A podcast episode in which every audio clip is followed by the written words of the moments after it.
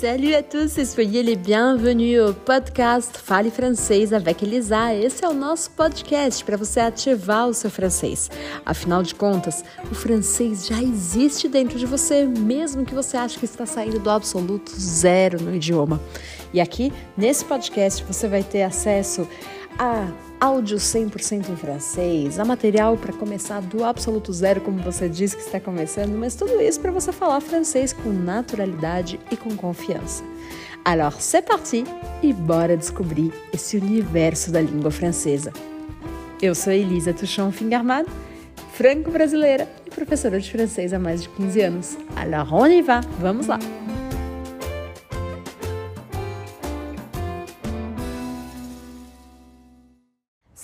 Et bienvenue. Aujourd'hui, pour célébrer ce mois de mars qui commence, je vais vous lire un livre de mon fils, de Théo, en français.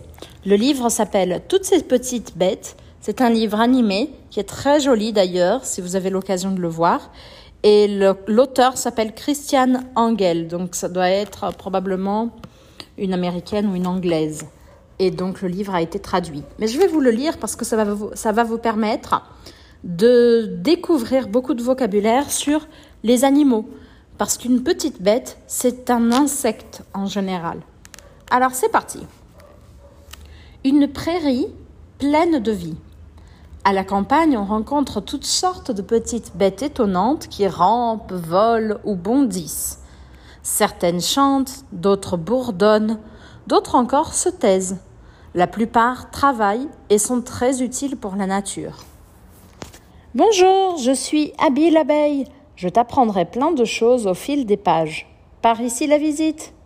Certains animaux nichent dans les branches des arbres, les autres habitent sous nos pieds, dans des tunnels, des trous et des terriers. La prairie les abrite, tous, les grands comme les petits. Découvrons ensemble leurs secrets. Des chenilles charmantes. Les chenilles rampent sur les branches et se nourrissent de feuilles.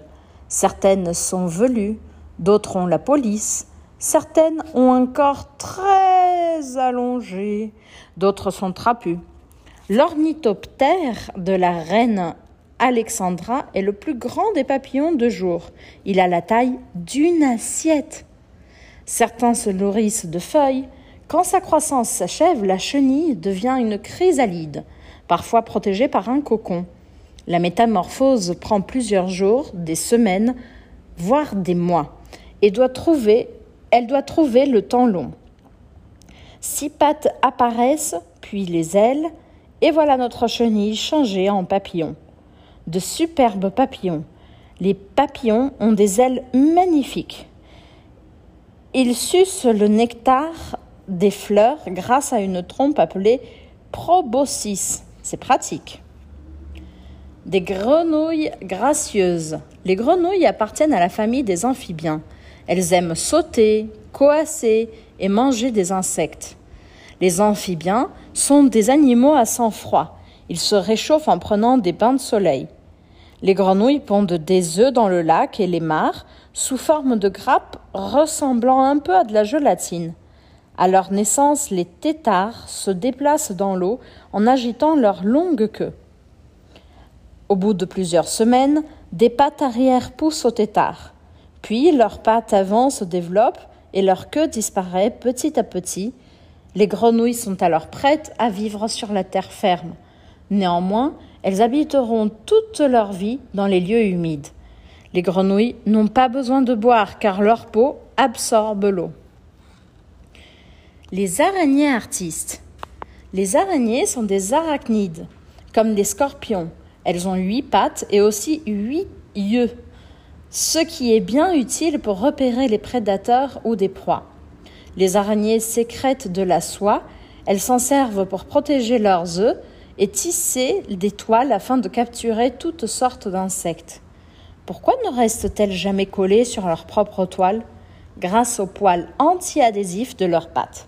Elles se régalent de, des mouches, sauterelles ou autres insectes prêts au piège.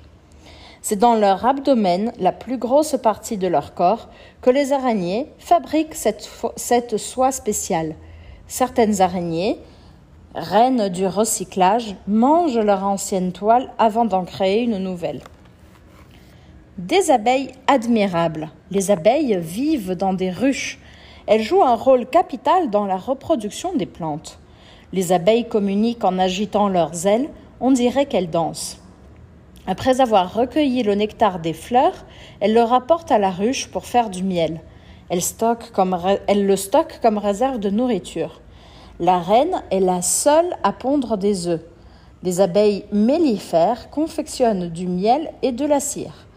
En récoltant le nectar, elles se couvrent de pollen qu'elles déposent ensuite sur d'autres fleurs. Ce phénomène, ça s'appelle la pollinisation.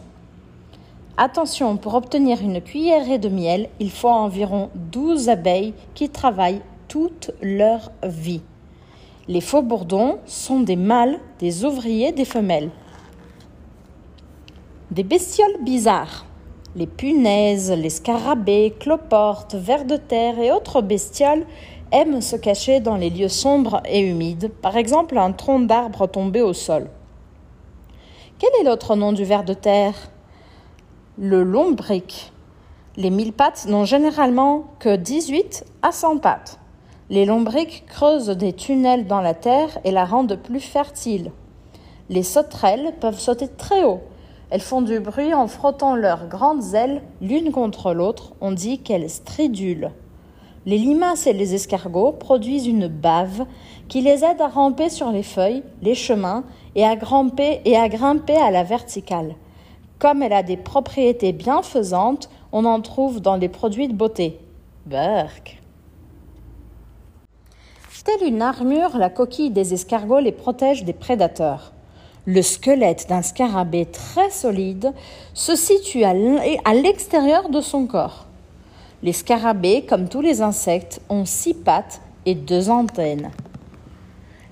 Des fourmis fantastiques. Malgré leur petite taille, les fourmis ont une force et un esprit d'équipe incroyables. Certaines fourmis élèvent des pucerons pour manger du miela, une substance sucrée qu'ils rejettent. Les fourmis vivent dans de grandes colonies à l'organisation complexe, les fourmilières.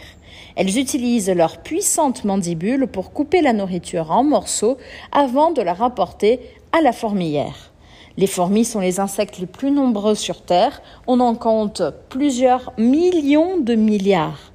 Elles se partagent le travail, certaines cherchent de la nourriture, d'autres protègent le nid contre les envahisseurs, d'autres encore s'occupent des œufs pondus par la reine. La prairie endormie. Quand la nuit tombe, un certain nombre d'animaux sortent de leur cachette, profitant de l'obscurité pour partir en quête de nourriture ou se promener à la fraîche. La ruche est désormais silencieuse. Les abeilles ont bien travaillé, elles ont le droit de se reposer.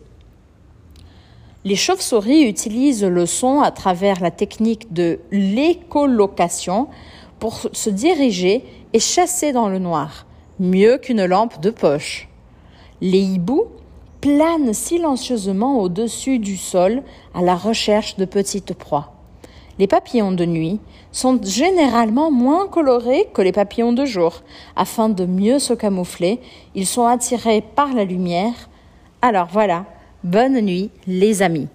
J'imagine que vous avez bien découvert beaucoup de vocabulaire spécifique du monde des insectes et des bestioles. Les livres pour enfants sont une excellente occasion de découvrir du vocabulaire qui est important parce qu'on l'utilise dans le quotidien, mais qui n'est pas un vocabulaire normalement appris dans des cours de français langue étrangère. J'espère que tu es bien aimé.